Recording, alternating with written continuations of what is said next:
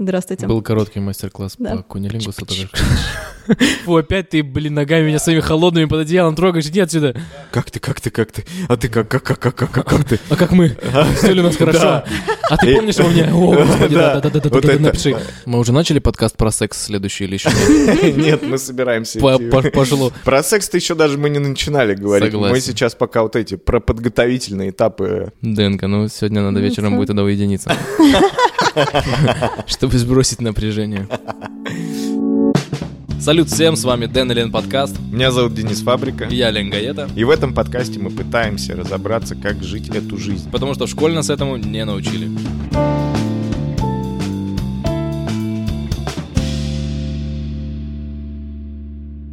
Хитрый лис Дэн. Я надеюсь, сегодня будет интересная информация. Послушаем прекрасную нашу гостью, привет. Машу. Она организатор свадебного агентства «Sladko Gang». Маша, а можно ли так нам говорить организатор свадебного агентства? Как точнее сказать то, чем ты занимаешься? Слушай, я бы сказала, что у меня своя свадебная команда-банда. Ну, то есть я не люблю называться агентством, потому что, когда говоришь агентство, это сразу такие, знаешь, женщины с папками, все серьезно. А я такой некий маргинал свадебного мира, поэтому просто организатор. А почему «Sladko Gang»? Как это появилось? Нужно было придумать название команде. Мы решили придумать «Сладко», потому что не горько. Я не знаю, чем мы руководствовались тогда, но нам показалось, это вот отражает нашу концепцию. И «Агэнг» просто появилась приставка потом в Инстаграме, но многие думают, что это наше название, а мы и не против, как бы. Интересно. Лен, ты что-нибудь знаешь о том, как организовываются свадьбы? Я, если честно, ничего об этом не знаю. Я единственное, что знаю, работал на кейтеринге, на свадьбах, и на дорогих, и вот, на не очень. Вот, значит, ты уже хоть и чуть-чуть, единственное, знаешь, что я знаю об этом, это титанический труд, это огромное количество затраченных нервов, это просто сумасшедшая работа. И, кстати, ты мне рассказывал, что у нашей гости есть какие-то невероятные награды в этой области. Да, кстати, Маша, в том году ты получила приз какой-то, если я не ошибаюсь. Что это было? Это не просто Маша, не просто Агэнг, не просто Sladko. Невероятные награды просто. Да, мы выиграли как проект на премии с нашей свадьбой, премия Hard Wedding Fest. Она как раз-таки дается... Ну, за такое неформальное какое-то введение, неформальные проекты. Ну, и вот мы с нашей панковской свадебкой там выиграли. Что значит панковская свадьба? Что значит панковская свадьба? Это была выбрана определенная стилистика, потому что она близка ребятам, потому что они в своем роде сами где-то немножечко панки. И, соответственно, все вот классическое, это, в принципе, то, чем мы занимаемся в агентстве. Все вот классическое, как мы обычно привыкли, там, утро, гости, банкет, мы сидим, слушаем какого-то ведущего. Это было все нахрен убрано, то есть у нас была тусовка на квартире, напоминала что-то чем-то вписку какую-то, но это была, по факту, и была вписка. Вот, и там мы уже тусили, ели, танцевали и делали все, что хотим. Блин, круто. А ты можешь как-то рассказать вообще, почему свадьбы? Это же целый мир другой, абсолютно, как ты в него пришла? Это забавная история. Я работала барменом. Сколько времени у нас есть? Я могу просто... Есть краткая версия, Рассказывай. Такая... Я работала барменом и решила попробовать себя где-то еще. И случайно оказалась в сфере организации мероприятий. Я там делала сценарии, всякие такие штуки писала. Ивент-менеджер, короче. Но когда ты работаешь на фирму, ты, как правило, занимаешься тоже всем. На тебя скидывают там всякие обучения актеров, там подписание договоров, вот это вот все.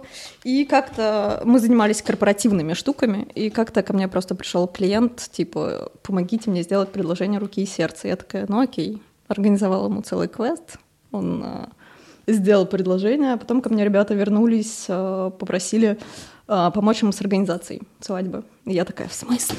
Я же типа... Тогда я еще не понимала, что если ты организатор, то ты по факту можешь организовать все, просто там разбираясь немножко в специфике.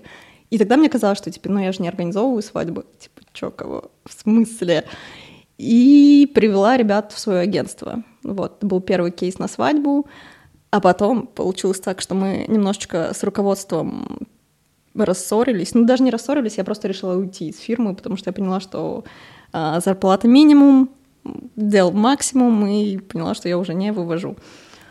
Ребята сказали, окей, уходи, только оставь нам вот эту вот свадьбу. Я такая, да без проблем. Сказала это ребятам своим, ребятам паре в смысле. И они такие, ну, окей, Маш, типа, ты принята на работу из разряда, что мы не будем оставаться с агентством, типа, мы с тобой останемся, все. И мои тогда работодатели хотели на меня подать в суд. За то, что увела клиента? Да. Типа, ну, был полный какой-то сюр. В итоге мы это разрулили, и я решила, что, короче, проведу эту свадьбу, если понравится, останусь. Но в итоге я провела, и такая, в смысле? Это же, типа, целый новый мир. Когда ты работаешь с корпоративным клиентом, там все четко, ну, не совсем, но там совсем другие механизмы. Из разряда там всем насрать на энергетику людей, на их эмоции. А вот в свадьбах наоборот. И меня это зацепило, и так, собственно, все и началось. Скажи, пожалуйста, как давно это было? Это было где-то в 2016 году. И сколько нервных клеток ты потеряла на своей первой свадьбе? Да не, на самом деле... Не, правда, тебе страшно было перед первым этим мероприятием? Ну, конечно, но на самом деле вот сейчас, отматывая, я понимаю, что... Тогда я еще многого не знала, и, конечно, ты такой, типа, «Воу, погнали, все будет круто». Потом ты уже осознаешь и понимаешь, что насколько ты просто на каком-то ажиотаже, просто по незнанке что-то делал интуитивно. Сейчас, конечно, я понимаю, что у меня было очень неплохое первое мероприятие в плане бюджета, в плане возможностей, и я, конечно, так махнула, взявшись за него одна, но прикольно, что все вышло. С чего начинается свадьба? Допустим, я решил, что я влюблен и принял решение в какой-то момент о том, что я хочу связать свою шикарную, счастливую жизнь с шикарной женщиной. Какие мои действия дальнейшие? Ты был женат? Да. С чего начинается свадьба? Это был, как сказать, опыт прошлого. Теперь хочется как-то по-другому, да? Да, теперь мне интересно узнать как бы твое мнение касательно этого вопроса, потому что моя свадьба, она еще... Мы еще успеем. Лучше еще впереди. Да. Что хочу сказать... Друзья, те, кто нас слушает, извини, что перебиваю, нас здесь, на этой шикарной студии, где мы находимся, в комнате 3 молодых парня и организатор Мария, да, и мы все не женаты здесь. Абсолютно. И все, кто нас слушает, да, у меня очень просто есть сейчас интерес к тому, как организовывается свадьба. Мы все очень молоды, привлекательны, успешны, и рано или поздно мы будем жениться, правильно?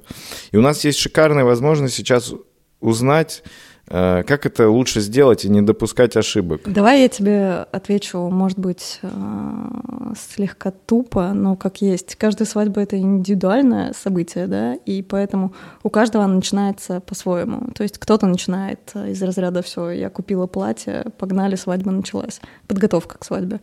Кто-то действует более рационально, думает, а что мне нужно, чтобы организовать свадьбу, наверное, нужно обратиться к организатору, и тут мы уже такие, да, спасибо, это самое лучшее решение. Кто-то, я не знаю, просто такой, ну, пойдем распишемся, все, ну, то есть очень по-разному.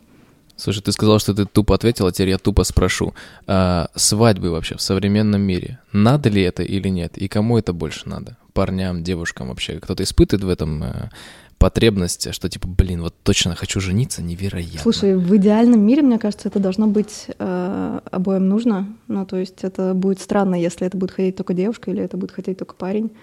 Мы же все-таки, когда создаем, да, вот эту вот ячейку, мать его, общества, мы за то, чтобы это были какие-то партнерские отношения, ну, на мой взгляд, в моем идеальном мире. Поэтому круто, когда это не из разряда приходят пары, типа, ну, она захотела, вот давайте. Ну, кстати, когда... да, это же часто такая история, когда парень берет в жены женщину только потому, что уже как бы давно, время идет, мы давно... Часики тикают, мы не первый год вместе, да, и как будто бы это надо. Вот ты как считаешь, это надо вообще или нет? Во-первых, все делать из позиции «это надо» — это уже заранее какой-то булшит. Ну, типа, в смысле, кому это надо? Что это нужно? Че? Поэтому самое важное, когда приходит пара, мы их всегда спрашиваем, типа, а свадьба-то она для кого? Для вас, для гостей, для родителей? Для кого свадьба? И это такая лакмусовая бумажка, потому что ты очень многое понимаешь про пару из разряда «действительно это их осознанное решение» или это так, знаете, из разряда, что... ну, вроде как бы вот уже пора, потому что ты понимаешь, что из этого вообще выйдет. Если ребята сами не понимают, зачем этот шаг, то, скорее всего, и в процессе подготовки, и сама свадьба будет вот такая вот из разряда, что это как бы было, а зачем, нахрен оно все, ничего не понятно. Бывало у тебя такое, что ты отказывала своим парам в организации? Ты имеешь в виду, что вот ко мне приходили пары, и я не брала их на организацию? Все верно. После этого вопроса, когда свадьба для кого, они такие, ну, это для мамы и папы. Я такая, нет, друзья, спасибо, до свидания. Следующий. Слушай, так вот откровенно, наверное, нет, но со мной не так давно была ситуация, когда ко мне пришли ребята, и я понимаю, что, ну, мы совсем разные. То есть я про одни ценности, а не про другие. Я сейчас очень еще стала отделяться и отстраиваться от свадебной всей этой тематики, потому что мы стали идти не совсем по классическим канонам, да, там, как я уже писала, что вот классический банкетный зал, там, люди, программа, а что-то новое выдумывать. А пришли ребята какие как раз-таки с таким запросом из разряда, что мы хотим салют, мы хотим дорогую тачку, мы хотим вот это вот все. И просто в процессе разговора я поняла, что оно как бы не мое. И просто мы закончили вести диалог, и они потом выбрали другого организатора, ну и слава богу, потому что я уже думала, как сказать ребятам корректно, что им нужен другой специалист. Слушай, а насколько вообще легко отказываться от клиентов, потому что, насколько я понимаю, свадебная индустрия, она как бы про деньги в том числе, и, скорее всего, про немаленькие, потому что люди тратят на свадьбы там миллион и больше, и всегда по-разному. Это же нужно иметь какую-то финансовую независимость, и сколько вообще стоит свадьба, чтобы спокойно от нее отказаться? Опять же, все индивидуально. Любимая фраза. У нас сегодня все супер индивидуально. Да, сегодняшнего утра. Свадьба стоит по-разному, это ты прав. Ты просто тут понимаешь, ты ради чего в этом бизнесе. То есть ты чисто зарабатывать бабки, и тогда можно всех подряд брать. Да? Я для себя осознала, что я все-таки для других целей, и мне интересно работать с теми, кому это интересно. Поэтому нет, это несложно. Ты отказываешься, зато на это место придут другие, действительно твои ребята. А с какой суммы сейчас начинается организация свадьбы? Ты имеешь в виду общий бюджет, наверное. Абсолютно верно. Ну, какая-то ценовая вилка там от и до, и можно ли вообще свадьбу сделать за 3 копейки вообще? Него, да, там 100 копеек у него, например. Но он говорит, я хочу очень душевно, я очень про твои ценности, но денег нет.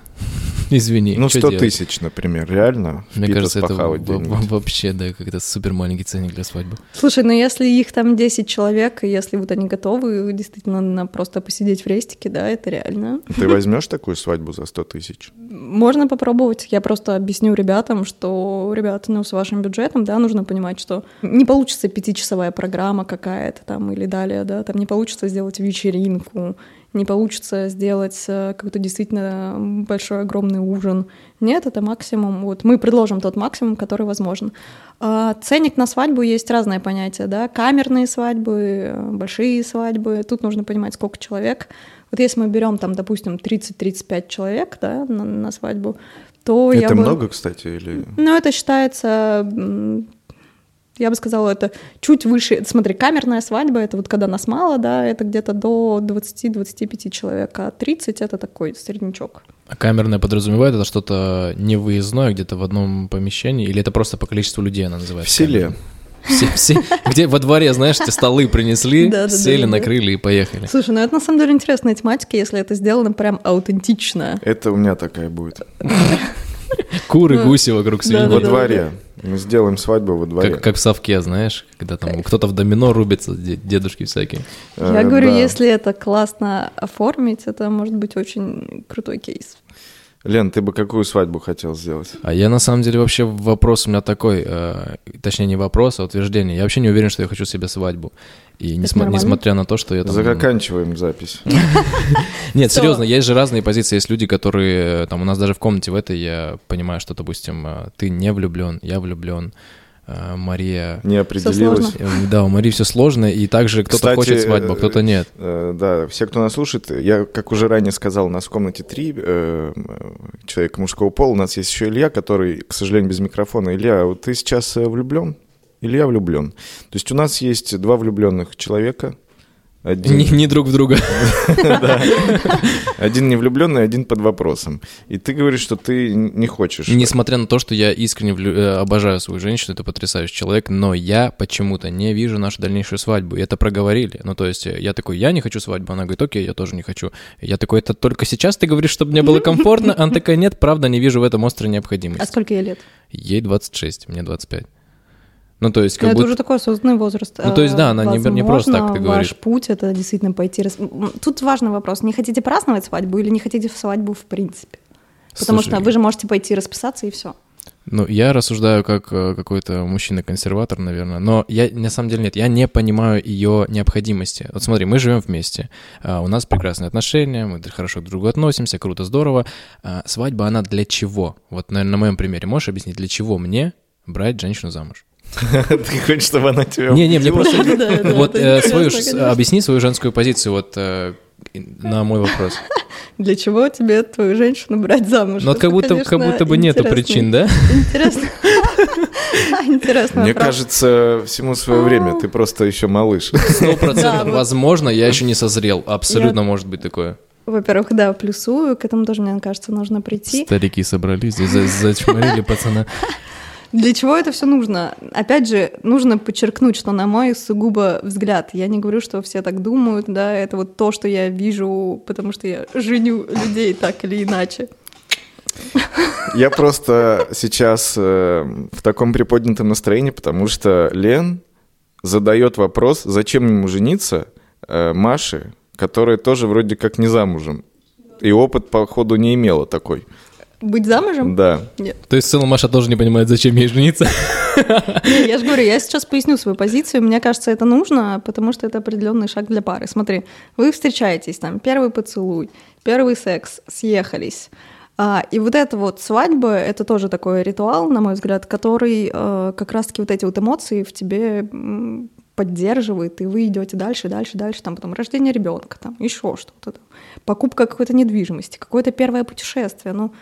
Мне кажется, это очень крутой шаг. Это очень крутые шажки, которые помогают разделять вам вместе какие-то эмоции свои. Это определенный рост, мне кажется, как внутри вашей пары. То есть ты в какой-то период там, возраста и ваших отношений понимаешь, наверное, что ты готов связать... каким-то другим уровнем. Смотри, никто же не говорит о том, что свадьба — это раз и навсегда. Это, конечно 100%. Же, в идеальном мире. Сейчас свадьба как каршеринг вообще, если честно. У меня вопрос тогда, смотри, к тебе такой. Ты говоришь, что это определенный этап, как бы люди выходят уже на следующую ступеньку развития пары.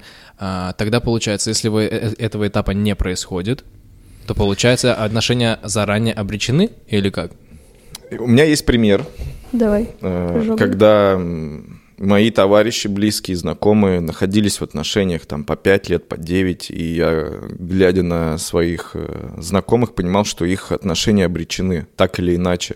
То есть я лично не понимаю, чего ждет мужчина, который 5 лет находится в отношениях с женщиной. И не зовет ее замуж. Да, и что он хочет там открыть, раскрыть и узнать. За 5 лет времени достаточно, мне кажется, абсолютно, да. Там. Согласна. И от 9 лет для меня это вообще отвал башки. Я считаю, но тут, прости, что я тебя перебью, но... тут есть нюансы. Если можно, да, я скажу, конечно, я так конечно. Нагло влезла.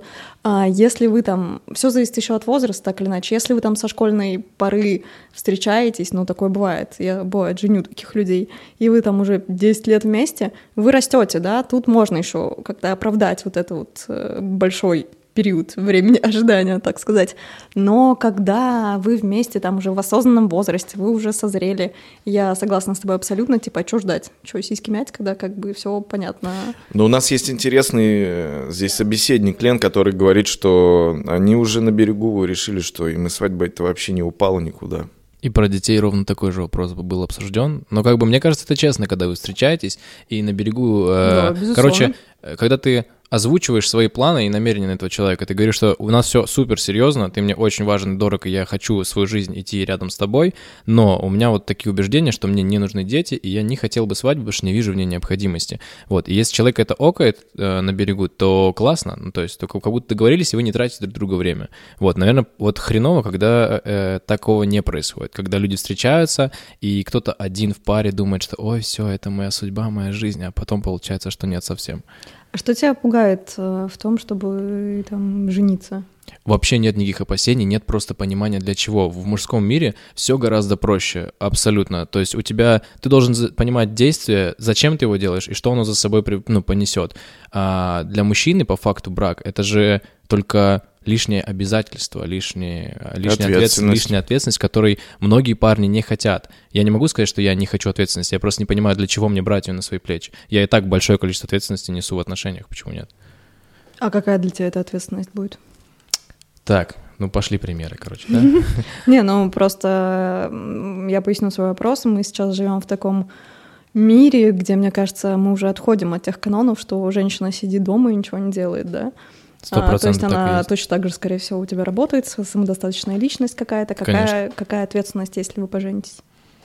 Блин, что-то ты меня прям прижала к стенке. Я, кстати, реально не могу ответить сейчас в данный момент, что конкретно, какая ответственность подразумевается. Но вот почему-то вот этот ритуал одевания кольца на палец при всех родственниках и... Так вы можете сделать это вдвоем. Хорошо, без родственников одевание кольца на палец, оно как будто бы... приземляют тебя, что ли. То есть не то, чтобы я хотел там завтра уйти от своей женщины, да, но я понимаю, что если вдруг наши пути разойдутся, это повлечет за собой большое количество геморроя, что ли. Какого? Да нет, все точно так же. Вы пришли в ЗАГС, подали заявление на развод. Ты на своем примере рассказываешь. Да. Оплатили госпошлину, подождали, проходит время, приходите, вам ставят штампик. Кстати, госпошлина. Есть какое-то понимание у кого-то, вот для чего это, и почему ты, когда... расходишься со своим любимым человеком, должен кому-то денег заплатить. Ну смотри, ты, когда подаешь заявление в ЗАГС, ты тоже оплачиваешь эту госпошлину. А почему? Мы просто любим друг друга. Ну, потому что мы живем в таком вот мире бюрократическом. Это просто бумажки, которые по факту понял. Никак не влияют на ваши отношения, просто так тут заведено. Ничего не влияет, но денег занесите, пожалуйста. Просто я все равно пытаюсь разобраться, вы в чем приземлитесь, если поженитесь. Смотри, Дэн не оставляет меня. Ну, мне просто интересно разобраться, правда. Ты говоришь, ты не понимаешь, мы тебе вроде как пытаемся донести, а что тут такого? Возможно, какое-то как раз-таки непонимание меня и останавливает. Знаешь, люди боятся неизвестности и того, что так произойдет скорее дальше. Не непонимание, а просто боязнь. Да, возможно, так, без проблем. Пусть будет так. Я готов на эти условия сейчас.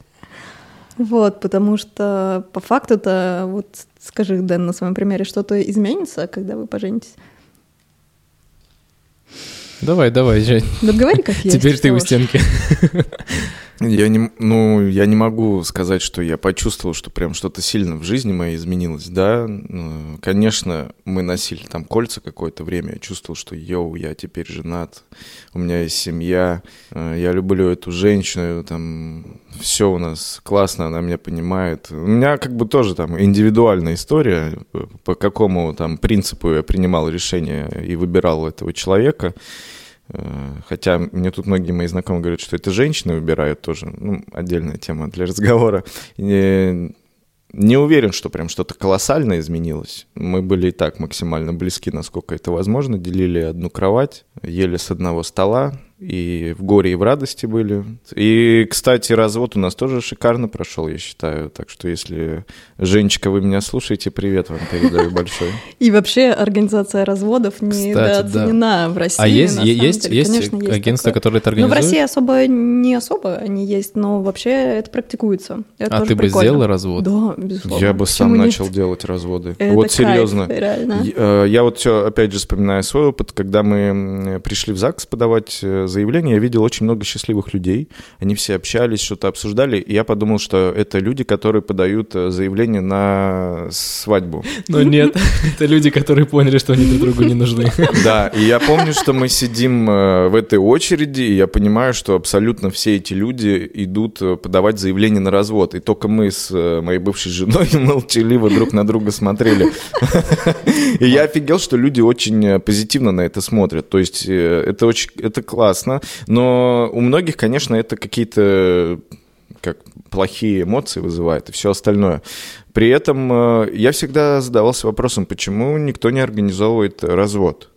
Типа, да не, бывает. А бывает. Ты можешь привести примеры каких-нибудь интересных разводов? Раз ты в индустрии, ты, наверное, больше нас... Не, наверное, а точно больше нас понимаешь. Слушай, ну, у меня были знакомые ребятки, которые развелись, они собрали потом всех своих друзей в баре и просто выпивали, делали друг другу коктейли и там...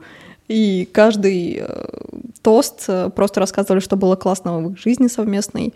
И как бы, грубо говоря, попрощались друг друга, знаешь, такие закрыли гештальт. По-моему, классно. Супер. Ну, есть, мне кажется, у нас еще просто есть такая история, когда многие люди расстаются, разводятся, они друг друга максимально... Ненавидят прям, да. И, это отвратительно. Да, говорят всякие неприличные вещи, распускают всякие слухи. Тут от человека зависит. Знаешь, мне кажется, если ты сам в какой-то момент выбрал этого человека, если ты о нем как-то плохо отзываешься, ну, как бы, окей. И грош тебе цена, скажем так.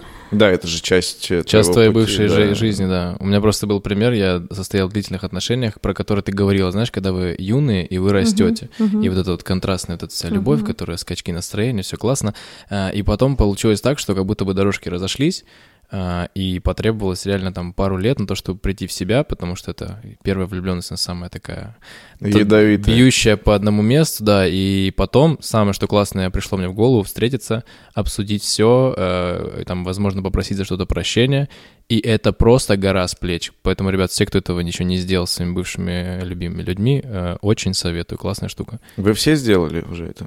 Ну, я стараюсь так заканчивать отношения, да. Это по-взрослому, мне кажется. Это да. Как будто бы спасибо, что вы прошли там 5-3-2 года вместе. Было классно.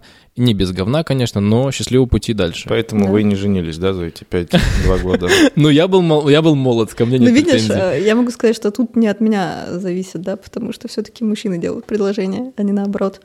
Кстати, я еще не такая... Хороший вопрос. Да, почему только мужчины?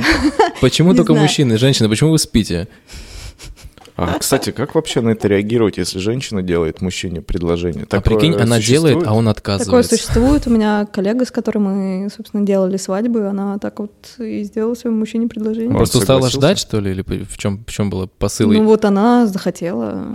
почувствовала в себе тестостерон, рвение. Для меня это открытие, потому что, ну, эта история не про меня, да, то есть я бы, наверное, не смогла. А парень тот согласился на это предложение? Да, не женат, все хорошо. Блин, очень классная история, я первый раз такое слышу. А сколько лет этим людям? Слушай, плюс-минус 30 там. И они в зрелом возрасте, она сделала ему предложение? Да. То есть пару лет назад это было. 28 лет где-то, да? Окей. Ну вот, да, это, конечно, поражает. Вот, видите, это даже вас поражает. Почему? Потому что так как-то не принято, да? В новинку это все очень, пока, очень странно, но, тем не менее, бывает и такое. В моем мире все-таки, наверное, это больше решение мужчины. И, кстати, а тебе делали предложение, кстати, Маша? Слушай, я никогда не доживала до этого. Да. Я знаю, что хотели сделать, но узнавала я об этом обычно потом. После расставания? Ну, типа того, да. А не было чувства сожаления, типа, эх, блин, я дождалась чуть-чуть. Нет, опять же, жениться же нужно не для того, чтобы просто жениться. Ну, то есть я не хочу, чтобы это было как-то осознанно. Поэтому, ну, как бы мы уже расстались, чего тут жалеть-то? Это было бы странно, мне кажется. И возвращаясь к вопросу о том, зачем жениться, смотри, еще есть такой момент, часто его тоже все опускают, юридический. Ты становишься так или иначе ближайшим родственником. Вот попадет твоя дама, не дай бог, да, в больницу, пустят ближайшего родственника, а тебя как бы оставят стоять, и хер ты туда попадешь.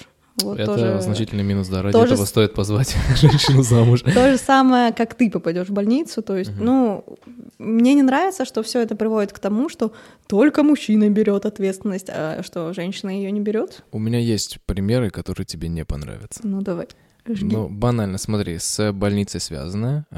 Так случилось этим летом. Я сломал... В прошлом. Нет, да, это в прошлом году было. Сломал себе ногу. Остался в не особо подвижном состоянии дома. Вот, и что-то я не особо сильно... Ну, как бы девушка не успела переключиться, потому что я, видишь, в нашей паре являюсь, видимо, каким-то локомотивом и инициатором всяких идей, приколов, развлечений, и когда я сломался, она не успела переключиться на то, что теперь мне нужна забота, вот, и это было нигде не в больнице, я просто лежал дома, отдыхал, вот, но приходилось завтраки себе готовить самостоятельно. То есть ты сейчас сказал, что она не взяла на себя ответственность в этот период? Как будто бы да, я не... Я могу это сказать. Да, я ни в коем случае не накидываю на нее, окей, я там сам справился, потом мы все этот вопрос решили, закрыли, обо мне там в конце уже поухаживали, все классно. Вот, но как будто это бы... повлияло на ваши отношения? В моменте, да, в моменте я даже был зол, и мне пришлось говорить об этом. То есть, как будто, знаешь, когда ты хочешь получить заботу, как будто не хочется о ней говорить. Ну, ты же понимаешь, что это неправильно. Что не неправильно? 100%. Не, конечно, нужно разговаривать. Это, мне кажется, блин, вообще люди недооценивают силу разговора в отношениях. Есть вообще самый лучший инструмент — это рот, через который вы можете озвучивать свои... Я соглашусь с тобой, это лучший инструмент. Свои мысли, ну, в том плане, что если тебя что-то не устраивает, человек... Мы не телепаты, к сожалению, да? Увы, да. А может быть, классно, что мы не телепаты. Я бы не хотел знать, кто что думает. Угу. Тоже есть в этом доля правды. Мне кажется, слишком скучно все бы стало одновременно. Вопрос про ответственность мы с тобой обсуждали, и, честно тебе сказать, даже то, что обо мне там не позаботились, не взяли на себя ответственность, меня это настолько не задело так сильно, наверное, как могло бы, ровно потому, что многим парням и многим мужчинам, воспитанным на постсоветском пространстве, с самого детства тебе там отец или еще кто-то говорит: ты парень, терпи, не плачь, еще что-то. Это в корне, конечно, неправильно, но это формирует тебя как личность, и вырастая, тебе нравится эта ответственность, тебе нравится, что ты типа мужик, брутал, что ты за собой тянешь какой-то ваш семейный очаг, и как будто бы это нормально. Ну, как будто бы так и должно быть. Мне кажется, ключевое слово «как будто бы». Возможно. Может быть, мы на сеансе с психологом. Да-да-да, может быть, как будто бы, поэтому у тебя и нет мысли жениться, что как будто бы ты не до конца уверен в этом человеке, как будто бы, потому что знаешь, что... Нет, это не тот случай. Сейчас она задает. Не-не-не, я уверен на 100%, что это тот человек, и нет никаких сомнений. Просто, наверное, я слишком молод. Вот и все. Хорошо. Я дорасту до вас. В этом году ты можешь использовать эту формулировку. В следующем уже не прокатит. Маша, а ты никогда не хотела замуж? Конечно, хотела. То есть были люди, да? Да. Эти люди знали об этом? Да, прекрасно. Да? Мы это обсуждали. Вы обсуждали? Да. Но никаких движений не происходило? Ну, да. Понадобилось, видимо, чуть больше времени, чем я там в какой-то момент поняла, что могу ждать. Я спрашиваю это потому, что, я так понимаю, в этот период ты уже занималась организацией свадеб. Я тебе больше скажу, да, что я вообще, в принципе, поняла, зачем люди женятся, когда начала заниматься организацией свадеб. А до этого я была такой, типа, боже, свадьбы, это же фу, зачем они нужны? И вообще, если я когда-нибудь там буду выходить замуж, это будет черное платье, потому что это будет траур. Вот что ты мне накидываешь так, ты была в моей шкуре просто, поэтому... Вот, а потом я стала смотреть, как у людей это все происходит, и очень разительно видна разница, когда люди вот женятся... Давайте мы сейчас будем говорить не про те ситуации, когда люди там со школы вместе, там 10 лет, окей, а про те ситуации, когда они там во взрослом возрасте. И вот я смотрю, люди там, сколько вы вместе? Год-полтора. И насколько они кайфово и круто подходят к этому событию, насколько для них это эмоциональный подъем, скачок. И люди, которые там 5-6 лет вместе, да, они идут жениться. Совсем по-другому уже воспринимаются. И давай, ты хочешь сказать? Да, спасибо. Вопрос такой. Есть ли у тебя статистика разводов твоих пар? У меня никто не развелся еще. Ничего себе. Ты, ну, ладно, ты просто вру. Не знаешь? Или вру. Ты... Не, я знаю, потому что для меня это действительно пунктик, мне интересно наблюдать за жизнью людей после. Только одна пара развелась, но она такая странная пара была, то есть она в этом же... Ну, в прошлом году она вышла замуж, через пару месяцев она развелась, ну, типа... По-любому это какой-нибудь высокосный год был туда-сюда. Луна не в той фазе, да. Меркурий там, вот это вот все, да. Маша, у тебя есть какие-то... факапы, быть может, со свадьбы. То есть какие-то... Когда все пошло не так, потому что на свадьбе да, есть чему идти не так. Свадьба — это, в принципе, один сплошной факап. Ну, то есть это... Вот эти вот установки, которые говорят там организаторы, знаете, это ваш идеальный день, мы сделаем так, что все пойдет идеально, все будет классно. На самом деле, нихера, любое мероприятие, а я думаю, Дэн меня поддержит как организатор, что все может пойти не так. Тайминг слетит, кто-то не приедет, торт упадет. Это я сейчас говорю реальные случаи. У нас там торт упал, упали люди в обморок, там чего только не было. Там фотограф мог не доехать, потому что там произошла авария. Ну, все может пойти не так. Маш, прости, и пожалуйста, а торт упал в момент того, когда его выносили гостям? То есть это праздничное мероприятие, ну вот кульминация вечера, торт, и он падает. Слушай, ну у нас нет, у нас он, благо, падал до, и нам приходилось его реанимировать. Но, я знаю, у коллег были ситуации, когда и в моменте упал торт, но, благо, это тоже своего рода такая тонкая работа с парами, объяснить, что даже если... Не надо врать. Даже если что-то пойдет не так, это будет кайфово. Ну, ладно. И получилось так, что торт упал, и пара просто начала есть торт. С пола. Ну, типа, и гости такие, ладно, это прикол, окей. И все. Да, я еще не договорил тот предыдущий вопрос, когда ты хотела замуж, например, да, но этого не случилось. Влияло ли это на твою работу? Вот я к чему это спрашивал. А как это может влиять на мою работу? Ну, может, твое эмоциональное состояние. Например, ты внутренне хочешь... Типа, завидую людям, я хочу так же. Вот это, я не знаю, какие ты чувства могла испытывать, поэтому интересно, как-то это могло отображаться на твоей деятельности в тот момент. То есть ты же, возможно, могла быть разочарованной. Да, я понимаю, про что ты говоришь. Смотри, я действую по принципу «есть работа, есть личная жизнь». То есть я разделяю эти понятия. И, по-моему, это как-то не совсем справедливо с моей стороны, чтобы мои какие-то эмоциональные чувства влияли на то, что происходит у людей. На работе. А возвращаясь с работы домой вечером, со свадьбы очередной, приходя домой, дома тебя ждет мужчина, да, он тебе ужин организовал, кино, вино, и ты как бы хочешь замуж за этого мужчину. Кино, вино и нет кольца. Да, а он не торопится. Слушай, когда влияла ты приходишь... ли твоя работа тогда уже на твою личную жизнь? Когда ты приходишь домой после свадьбы, все, что ты хочешь, это умереть. Потому что это очень эмоционально, ты отдаешься, да, ты дофига забираешь, но это очень эмоциональная работа. А влияло ли это? Да, наверное, в какой-то степени влияло, конечно. Опять же, если бы я не занималась свадьбами, я бы не пришла к тому, что это классный шаг, да? Значит, можно сказать, что да, влиял.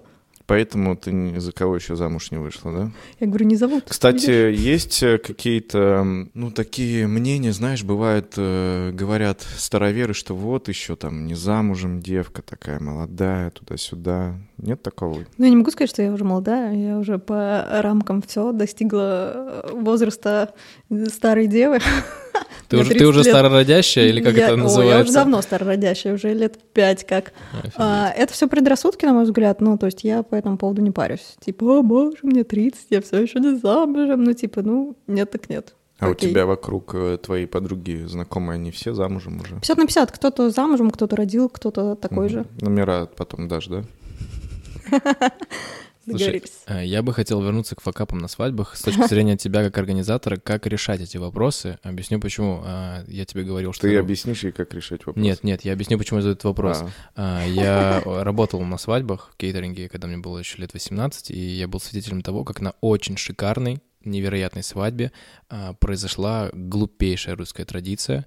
Люди начали драться. Причем начали драться не гости, начал драться ведущий из камеди с фотографом. Люди, которые абсолютно не должны были контактировать в плане драки 100%. Вот смотри, условно моделируем ситуацию. У тебя на свадьбе начинается какой-то трэш.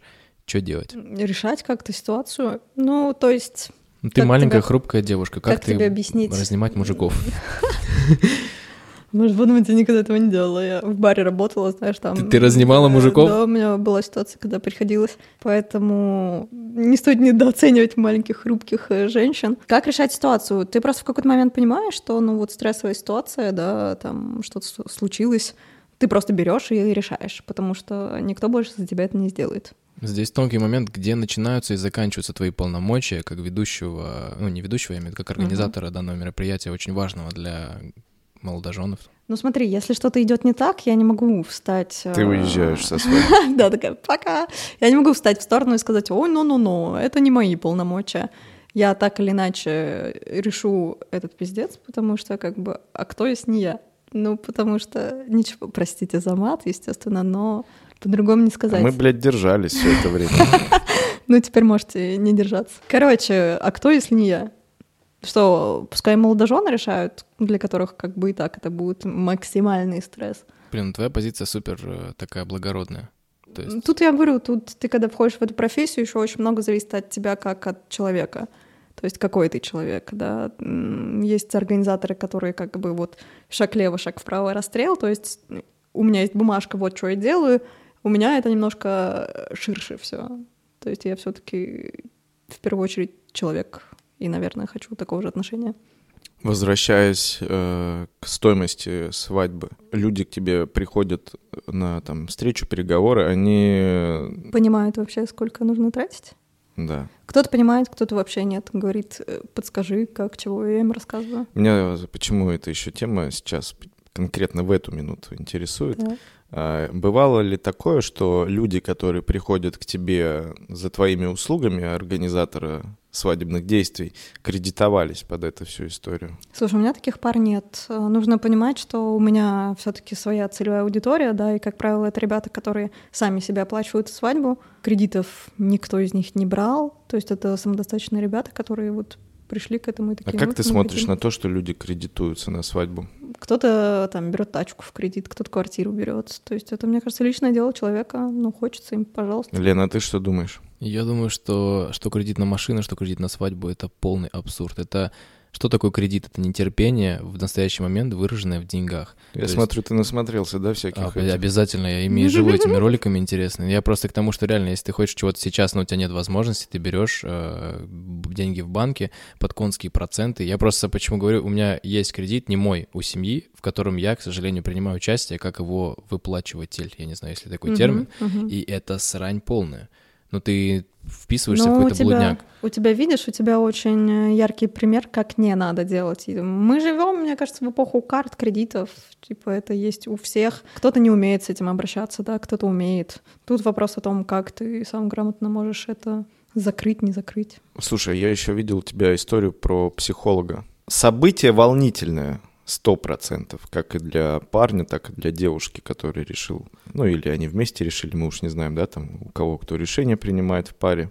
И вот волнение присутствует, да, у молодых людей, как они с этим справляются. Я видел, что ты вроде как то ли психолога рекомендуешь, то ли еще что-то, какую-то дополнительную функцию предлагаешь. Как это все работает? Я думаю о том, чтобы начать предлагать такую дополнительную функцию. И, собственно, ты говоришь про психолога, да? Ты, наверное, видел мои сторис, где я спрашиваю, типа, надо, не надо.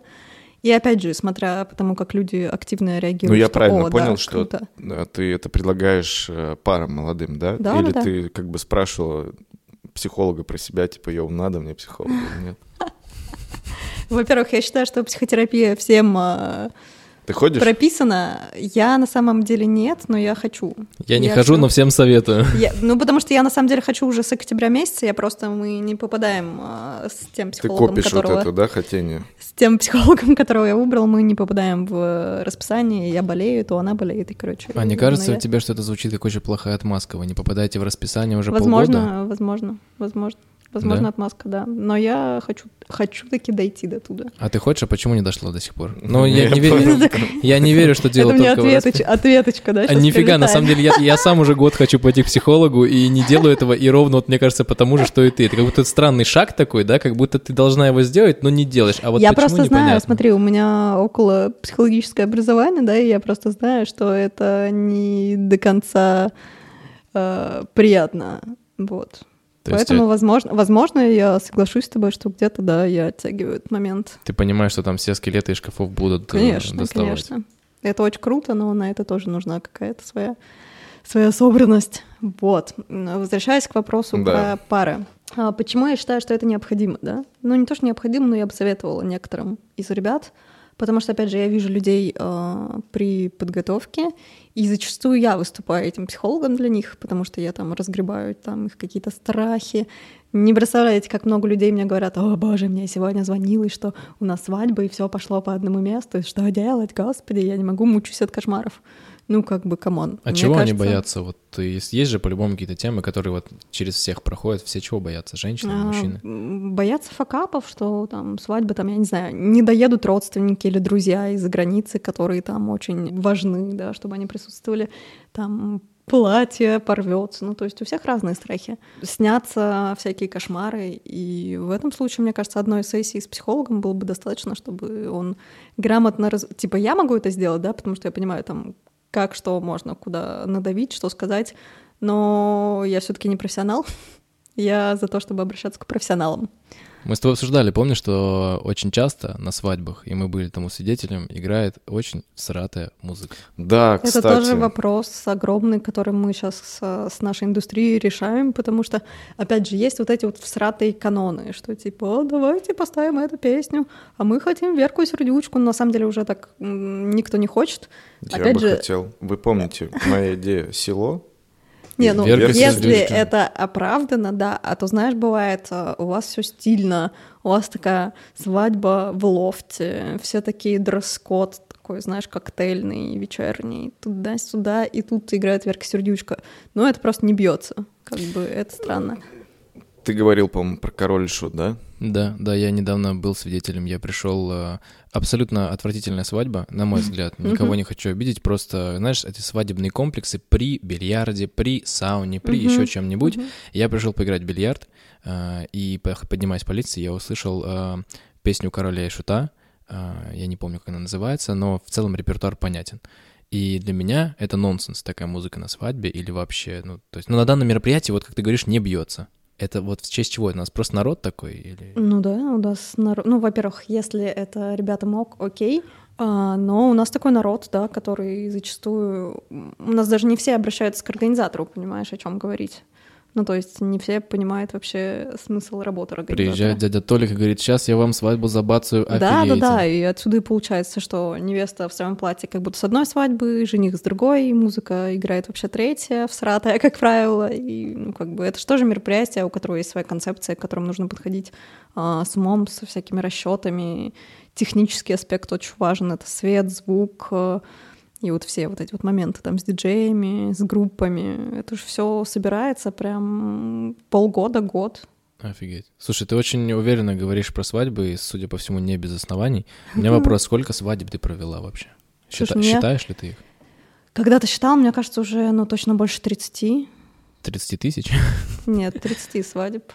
Я, опять же, не гонюсь за количеством, мне главное качество. И сколько занимает процесс, вот, цикл сделки, скажем так, от начала до конца? Средняя полгода. Офигеть. Полгода готовится свадьба, да. Не, бывали у нас нюансы, когда мы и за месяц готовились. Это, конечно, сложно, но тем не менее. Если не сезон, полегче, но там просто ты понимаешь, что ты там каждый день будешь контактировать с этими людьми. Ну, то есть из разряда каждый день вы куда-то будете ездить, встречаться и прочее. Вопрос возник. Давай. Что движет людьми, которые стоят в очереди, где у нас там на английской набережной ЗАГС? Это пиздец, я не знаю. Спасибо за откровение. Я объясню. Вот эти вот очереди у ЗАГСов, выбрать дату какую-то специально, там 02/02/2022, вот это все, это их жены, они все астрологи или что? Кто эти люди?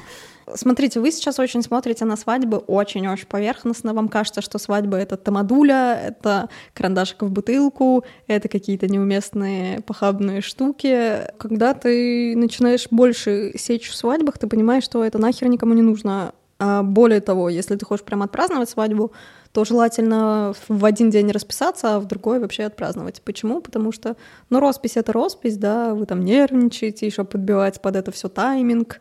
Роспись может быть в удобное время, может быть в неудобное, неудобное типа 10 утра, и чё? Вам нужно со стилистом собираться с 6 утра, а кому оно нахер нужно? Поэтому мы всегда советуем разделять эти события, ничего страшного в этом нет. Но те, кто, опять же, смотрит поверхностно, они думают, что ну как же, надо же, вот ЗАГС. Во-первых, сейчас все можно сделать онлайн в госуслугах. Что это значит? Женщине прислать QR-код, что теперь она твоя жена. Реально? Я имею в виду онлайн подать заявление. То есть физически присутствовать все-таки надо?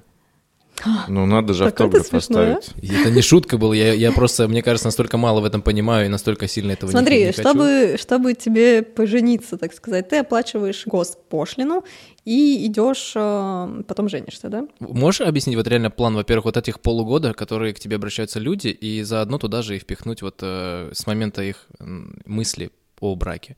Вот, окей, мы подали заявление, пошли дальше в ЗАГС на назначенную дату, поженились, захотели дальше свадьбу красивую, и вот что происходит с твоей стороны, вот коммуникация твоя и заказчика. Эти полгода, которые ты говоришь, ты ведешь ребят до их этого события. Ты имеешь в виду, что происходит за эти полгода? Да, ну вот этапы там, сначала вы подбираете место, потом идею. Смотри, сначала мы подбираем, ну, опуская все юридические моменты, типа подписания договора, там, введения предоплаты, мы подбираем концепцию. Что они вообще хотят, там, это свадьба за городом, или это городская свадьба, вечеринка, или там семейный ужин. Мы подбираем концепцию, и потом уже под нее подбираем команду, площадку. И так постепенно, когда у нас есть определенный костяк, там из фото, там ведущий, видео, декоратор, мы уже идем дальше, закрываем технические вопросы, свет, звук. Потом остаются там артисты, торт выбрать, обязательно уделяем внимание образу пары, то есть кто-то этим занимается, я лично занимаюсь, я прям решила делать все прям максимально под ключ. Образы пары — это тоже супер важно, потому что не все понимают, что и как сочетать, и нужно все это вбивать под концепцию. Вот, ну это так, если в двух словах. Просто если я начну прям реально рассказывать прям, а потом мы выбираем начинки у тортика, и вот это вот все, вы просто такие, господи, к чему это все здесь сейчас? К чему эти начинки? Поэтому и нужен организатор. Я бы не хотел заниматься всеми этими вещами. Это я еще опускаю всякие технические моменты, там написание тайминга, сметы, оптимизация бюджета. Очень тоже большое такое заблуждение, что организатор — это раздутие бюджета. Нет, на самом деле организатор больше понимает, он больше поможет оптимизировать бюджет. То есть сэкономить деньги, по факту. Оптимизация и экономия — немножко разные вещи. Все, я пошел. То есть экономить — это, в принципе, такой дурацкий термин — экономить. Не экономьте на свадьбах, да? Да. Оптимизация, да, может быть, это когда... Что такое экономия? Вот у нас есть такой фотограф там за 50 тысяч рублей, у нас есть фотограф за 15 тысяч рублей. Просто говорю из головы. Фотография — это явно не то, на чем нужно экономить, да, потому что это такая супер классная память вам там на всю жизнь в идеальном мире. Поэтому... А многие считают, я что... Я смотрю, ты любишь, да, идеальный мир? Да, конечно. Ну, я имею в виду, что, слушай, люди же женятся, они же... Они же разводятся потом. Они же разводятся, но, тем не менее, на момент, когда ты принимаешь... Но фотки остаются, поэтому согласен, фотки нужны. На момент, когда ты принимаешь решение, ты так или иначе уверен, что ты будешь с этим человеком всю жизнь. 100%. Уверенность такая присутствует. Вот, поэтому... Опять же, никто не отменяет того факта, что потом, через год, там, вы можете прийти к тому, что нет. А бывало такое, что люди, пара, например, женятся, разводятся, потом еще раз женятся? Бывали у тебя такие? У меня нет, но я слышала про такие истории. Как бы, окей, очень странно, но ладно. Кто-то... Очень странно, но приходите еще раз, мы сделаем все заново. Кто-то не смог определиться. Я не знаю, мои ребята, они вот, может быть, повезло мне, может быть, я так выстроила процесс, у меня какие-то все адекватные. Они все классные, они из идеального мира, потрясающие люди. Все к психологам ходят. Без проблем. Не, ну не все ходят. У многих тоже убеждение, да зачем, у меня же все нормально, туда-сюда. Но, опять же, ходить к психологу — это не потому, что ты в чем-то нездоров, а ты просто можешь даже не чекать какие-то моменты, которые на самом деле есть и которые тебе мешают там двигаться дальше. Сходи на психотерапию, будет полезно, я думаю. У меня вопрос к тебе, Маш. Мне кажется, ты довольно деликатный человек и умеешь разговаривать с людьми. А бывали ли у тебя конфликты именно с твоими парами? Ну, условно, атмосфера-то в любом случае напряженная. Все, как ты говоришь, не переживают за свадьбы, думают, что это сейчас пойдет все не так. Был ли какой-то конфликт, что ты прям подняла голос, начала как-то выяснять отношения? Да нет. Ну, то есть, опять же, в рамках работы это странно поднимать голос. Что-то ты просто можешь что-то объяснить. Конечно, были конфликтные ситуации, когда там пара может чего-то не понять, там, почему произошло там что-то, или в процессе подготовки какие-то вопросы. Ну, как правило, нет, все можно разъяснить. Вот с точки зрения там с каким-нибудь банкетным менеджером пошло все не так, со звукарем. Тут, да, были моментики, но, опять же, не обязательно орать, все можно донести и так. на мой взгляд, в моем идеальном мире. Я только хотел спросить, а в этом идеальном мире есть же идеальная свадьба, наверное? Да. Как она выглядит? Смотри, идеальная свадьба, на мой взгляд, это когда люди понимают, для чего она вообще, любят друг друга, ну и просто не трахают друг другу мозг, а делают, как хотят. Все. Расплывчато достаточно. Ты можешь пример своей идеальной свадьбы рассказать? Как бы ты хотела, чтобы она у тебя прошла? Да, это очень сложно. У меня нет человека, с которым как бы на данный момент я бы поженилась. Ну давай замуж. Мы создадим его образ. Неважно, это вот твой идеальный человек. Мы моделируем. Это так не работает. Нет? Ну, конечно. Во-первых, для меня свадьба — это все-таки про двух людей. Я напоминаю. То есть она не моя. У меня нет такого убеждения, что я с детства такая: «О, боже, я мечтаю о таком платье». Нет. Когда будет человек, с которым я такая: все, мы женимся, тогда и будем обсуждать. Я думаю, мы скорее, знаешь, о чем? Вот смотри, ты проводишь кучу разных интересных свадеб, очень локальных, и панки, и все что угодно, и смотришь, и было ли у тебя такое ощущение вечером, вот когда происходит весь этот разгар, такая небольшая пауза у тебя в голове, такая: блин, вот кайфово, так бы хотела тоже. Скорее, если про эмоции, ну, знаешь, вот эти вот чистые эмоции, когда ты видишь, что люди прям вот кайфуют, да, конечно. Я смотрела, говорю: блин, да, вот это круто. А плакала когда-нибудь на свадьбах? Конечно. Прям ревела от милости, а ты чего? Ну да, ты все-таки так или иначе, я со многими своими ребятами дружу в конечном итоге, и, допустим, какая-нибудь выездная церемония, они говорят друг другу какие-то слова любви, и ты такая: о, господи, это супер мило. И, да, на церемониях, бывает. Да. Все в слезы. Реально, ты когда знаешь людей не поверхностно, а ты, как правило, не знаешь людей не поверхностно, опять же, потому что... За полгода-то уже можно было, да, привыкнуть. Можно уже и предложение сделать за полгода. Вот, ты, конечно, да, включаешься в этот процесс и такой: блин, да, иногда прям глаза на мокром месте бывает. Маш, мне кажется, было бы классно, если бы ты могла нашим слушателям дать каких-то, возможно, рекомендаций, советы с момента их желания как раз-таки пожениться. Что им дальше делать вообще, чтобы не облажаться? Рекомендации ты имеешь в виду, как им подходить к выбору организатора или как им вообще... Да, а почему бы нет, кстати, да. Как им найти нужного организатора, который... Ну, на самом деле, не всем нужен организатор. То есть бывают такие пары, которые сами... Тут просто нужно понимать. Если вы готовы сами запариться, типа искать по порталам, по каталогам, отслеживать, придумывать, вообще входить в этот мир, да, свадебный, окей, если у вас там есть время год готовить свадьбу, пожалуйста. И то, скорее всего, будут какие-то факапы, но если как бы хотите, без проблем. А если все-таки вот с чего начинать, то, конечно, это с выбора организатора. Потом уже выбирать там и стиль, и прочее-прочее. Вы можете ему рассказать про свои желания, и он уже предложит какие-то моменты, и вы вместе что-то придумаете. Что важно при выборе организатора? Чтобы вы еще помимо того, что смотрели на профессионала, да, вы смотрели на личные качества человека. Потому что, опять же, вы будете очень честно и тесно общаться полгода минимум. Насколько тесно? Господи, хорош все сводить к одному и тому же. Я к тому, что ты говорила, что тебе люди пишут, звонят, то есть это... Ну, у тебя тесно, есть какие-то границы вот эти? Конечно, есть рабочее время там, как это все происходит. У нас есть там общий чатик с парой, где с 12 до 21 по будням мы обсуждаем все рабочие дела. То есть вы можете писать, а я туда могу писать. В остальное время у меня все-таки тоже есть своя личная жизнь, как бы, знаешь. Вот я поэтому и спрашиваю, насколько тесно, чтобы понять, то есть они тебе что, в течение недели пишут эти люди? То есть у вас же начинается процесс, ты сказала, он может полгода занимать, это все время общение какое-то, да, идет. Это да, у тебя миллион чатиков, ты все время в общении. Вопрос, кстати, по официальной переписке. Ты ее ведешь, ну вот в этих чатах, ты ее ведешь исключительно символами, потому что я знаю, что есть люди, любящие аудио, и многие это неудобно с точки зрения выяснения вопросов. Тут действует этика аудио, если ты можешь. Ну, во-первых, я все стараюсь писать, потому что особенно важные какие-то моменты, там, допустим, ребят, предоплата такая-то, туда-туда. Просто цену скидываешь. Все это должно быть так или иначе, чтобы в случае чего ты мог сказать: а вот помните, вот мы обсуждали это.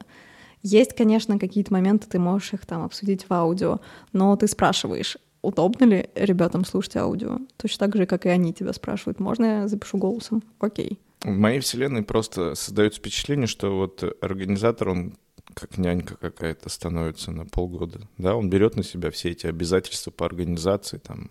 Ну, тут четко надо разделять по поводу, это, знаешь, был у меня такой этап, когда я только начинала, ты реально такой прям тю-тю-тю, прям все моменты берешь на себя. Нет, все-таки есть какая-то и ответственность пары, и это нужно понимать, что мы, конечно, многое берем на себя, Но, извините, мы не будем вам подбирать нижнее белье, ну уж тут как-нибудь сами. Это не я сказал про нижнее белье. Ну, это, знаешь, ярко, чтобы ты... Ну, мы уже заразили Машу просто с похабными шутками, она вписалась. Хорошо. Ладно, давайте резюмировать нашу встречу. Вот скажи, Лен, твое мнение по поводу свадеб, оно как-то поменялось, или ты все так же думаешь, что свадьбы нахрен надо? Ну, я 100% не думаю, что свадьбы нахрен надо. Я понимаю, что процесс довольно интересный, насыщенный, и возможно, я уже представляю, как я полгода... выясняю, какой тортик с какой начинкой я хочу, вот. Но, честно говоря, пока я искренне понимаю, что я не созрел. Хотя твои различные комментарии на наш вопрос, они дали мне гораздо больше понимания всего этого процесса, что это, как это и зачем это. Я надеюсь, ты это сказал не только, чтобы успокоить меня, а то звучит именно так. Скорее успокоить свою женщину, которая это будет слушать. Кстати, да. Принцесска, привет. Дэн, что ты скажешь, каково тебе про свадьбу думать теперь? Да, в целом, как и ранее, мне кажется, это классная штука. И следующую мою свадьбу будет по-любому Мария организовывать. Я в этом очень сильно уверен. И мне хочется свадьбу в селе. Yeah. На сеновале. С гусями. Да. Ну, можно и без гусей, на самом деле. Я хочу, чтобы там играла какое-нибудь всратое русское Индия, вот это все. Все веселились, пили вино, и мы играли в шашки с кем-нибудь. Это кайф, и домино. И выставка по-любому там будет. И аппарат самогона какой-нибудь. Короче, да, это можно все завертеть очень. Видишь, честно. Ты фантазируешь уже. Да. Короче, я жду звоночка. Хорошо. Короче, Дэн копит бабки. Можешь уже копить. Маша набирает обороты как организатор, а я зрею и надеюсь, когда-нибудь созрею.